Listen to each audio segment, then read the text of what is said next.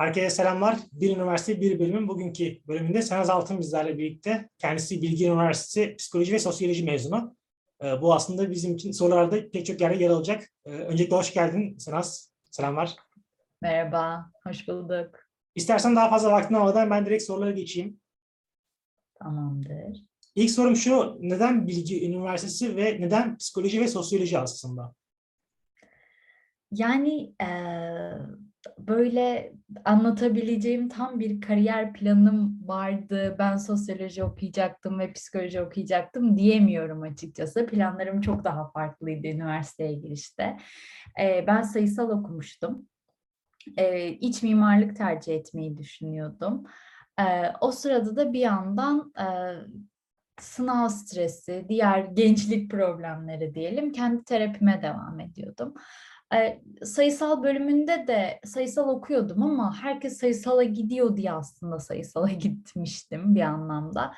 Eee, yani çok mutlu değildim oradan açıkçası ama okuduk, bitti, son sınıfa geldim, sınava girdim falan. E, tamam artık sayısaldan bir bölüm seçeceğiz diye düşünüyordum. Ki e, ondan sonra o terapi sürecim beni çok etkiledi. Ben son tercih gün dedim ki yok ya ben benim istediğim şey gerçekten bir terapist olmak dedim. Ve e, psikoloji yazacağım ben ya dedim. İstemiyorum sayısaldan herhangi bir bölüm yazmak. Ee, öyle olunca her şey için çok geç kalmıştım. Zaten ben sınava girmiştim. Ee, ve e, ne dedim, ne olabilir en yakın insanla etkileşim halinde olabileceğim. Sosyoloji bölümüne baktım, puanlarım yetiyor mu diye. Ee, onlar tutuyordu, birçok üniversitede tutuyordu. Ama ben özellikle Bilgi Üniversitesi'ni istiyordum çünkü akademik açıdan da sosyal açıdan da çok iyi imkanları olduğunu biliyordum. Dedim ki bilgi sosyoloji olsun. Ee, yani açıkçası çok bilerek değil böyle e, atladım biraz havuza diyelim.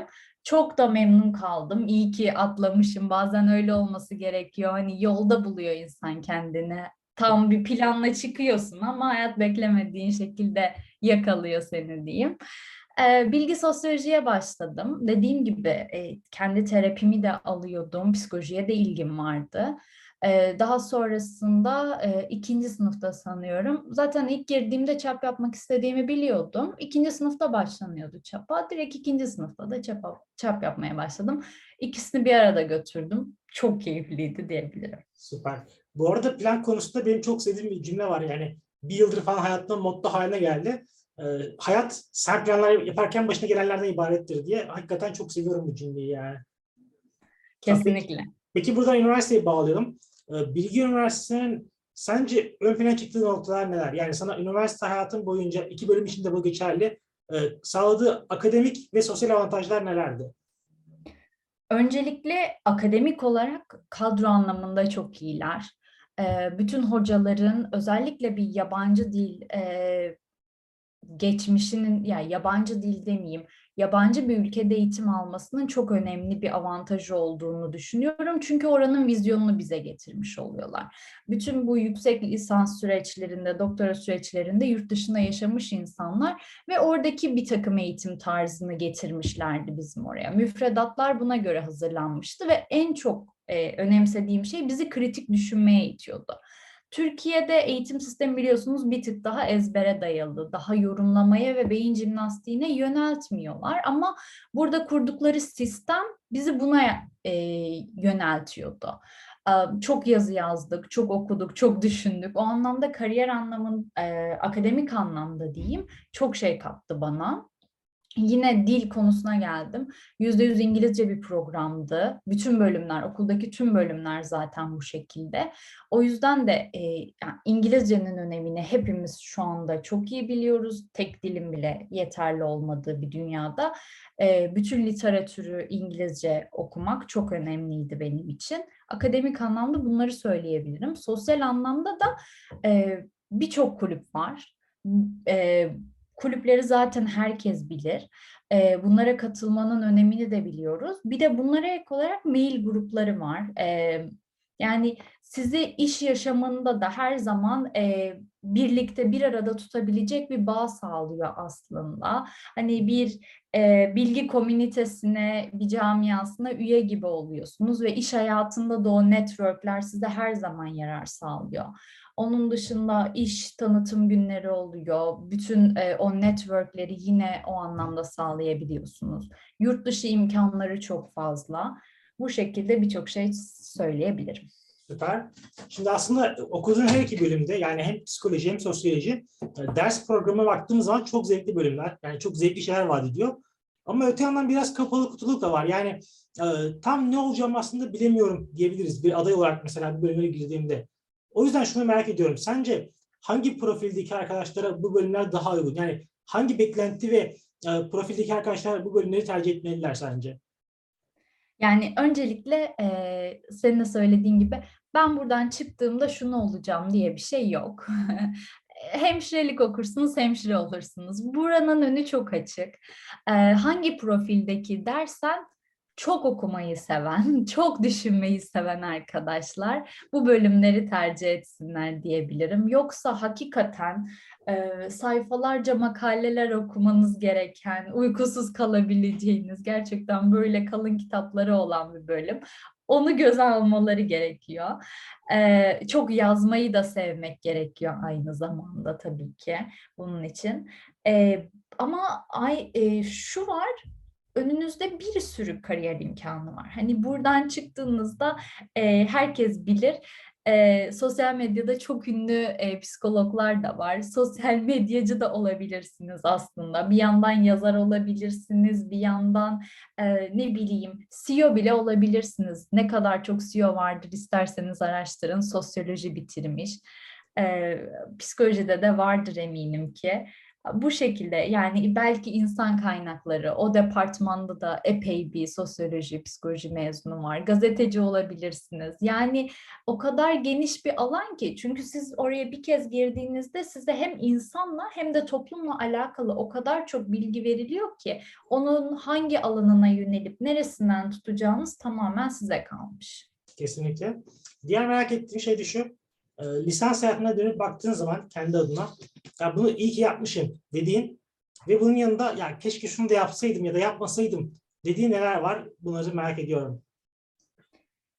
Ee, keşke yapsaydım dediğim e, daha çok az önce de bahsettim sosyal kulüplerden bunlara daha fazla katılabilirdim.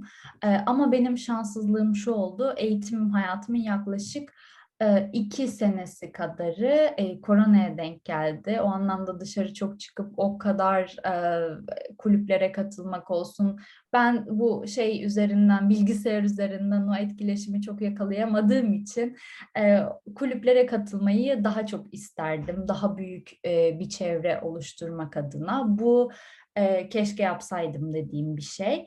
İyi ki yaptım dediğimde... E, ya genel olarak e, bu bölümleri okumak en iyi yaptığım şey diyebilirim, en iyi aldığım karar diyebilirim. Çünkü gerçekten heyecanımdan belki anlaşılıyordur. Gerçekten Tabii. çok severek okudum. Kesinlikle. Her ikisi için de bunu söylüyorum yani. Hem psikoloji hem sosyolojide o e, hissi aldım. Peki diğer sorum da şu. Kariyer planlamanı yaptın mı halihazırda? E, nereye daha odaklısın? Böyle akademi, özel sektör, kamu? E, ne tarafı kendi daha çok yakın hissediyorsun şu aşamada? Biz başta bir şey dedik. Biz planlar yaparken başımıza gelenler de Tabii, dedik. o da var. Ama benim hedefimde her zaman biraz daha rahat işler vardı. O anlamda kamu sektörü benim için e, uygun bir yer değil. Hep böyle düşünmüşümdür. Bilmiyorum ne olur. Ama özel sektörden ilerlemeyi düşünüyorum. E, gelecek planlamamda e, terapist olmak var. o anlamda da kendi kliniğimi açmak en büyük şu anki hayalim diyebilirim yakın gelecekte. E, tabii bunun için zaman var. E, onu da biliyorum. Bunun için gerçekten e, hem daha fazla çaba hem de daha fazla olgunlaşmam, mesleki anlamda olgunlaşmam gerektiğini biliyorum. E, bu şekilde. Peki bu her iki bölümde de kendini nasıl geliştirdin? Yani şu ana kadar mesela neler yaptın sence seni ön plana çıkartan? E, çok okudum, çok dinledim. Onu söyleyebilirim. E, okumak e, tabii ki önemli ama insanlarla etkileşim halinde olup onları dinlemek de çok önemli. En iyi şey bence en iyi öğrenilen şey sahada öğrenilen. E, o yüzden mümkün olduğunca insanları dinlemek, mümkün olduğunca hayat hikayelerinde ne var?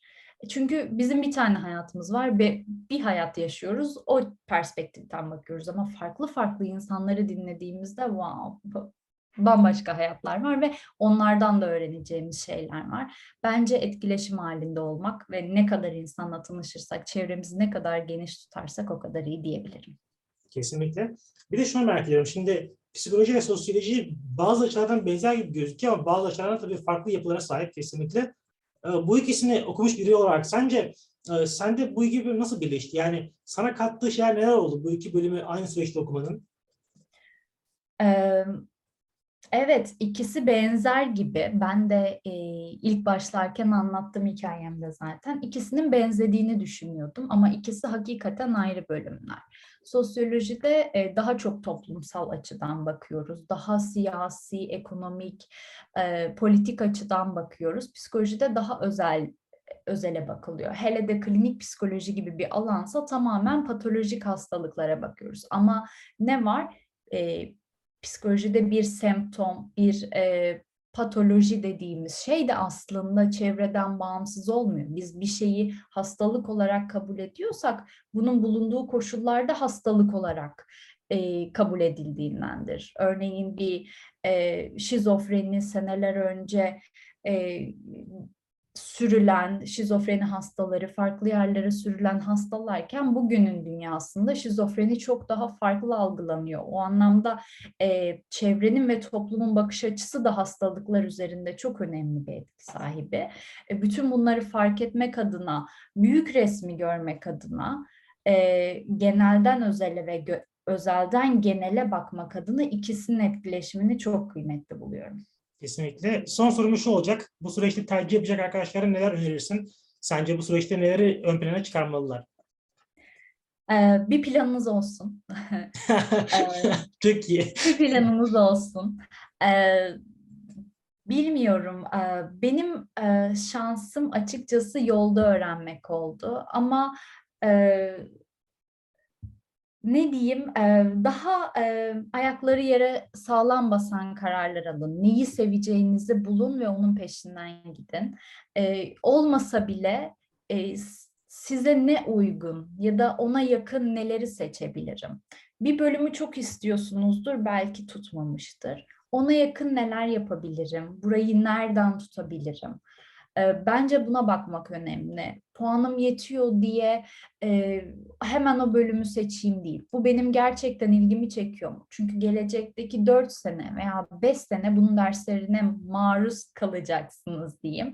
O yüzden keyifle yapabileceğiniz ne varsa kesinlikle onu öneririm.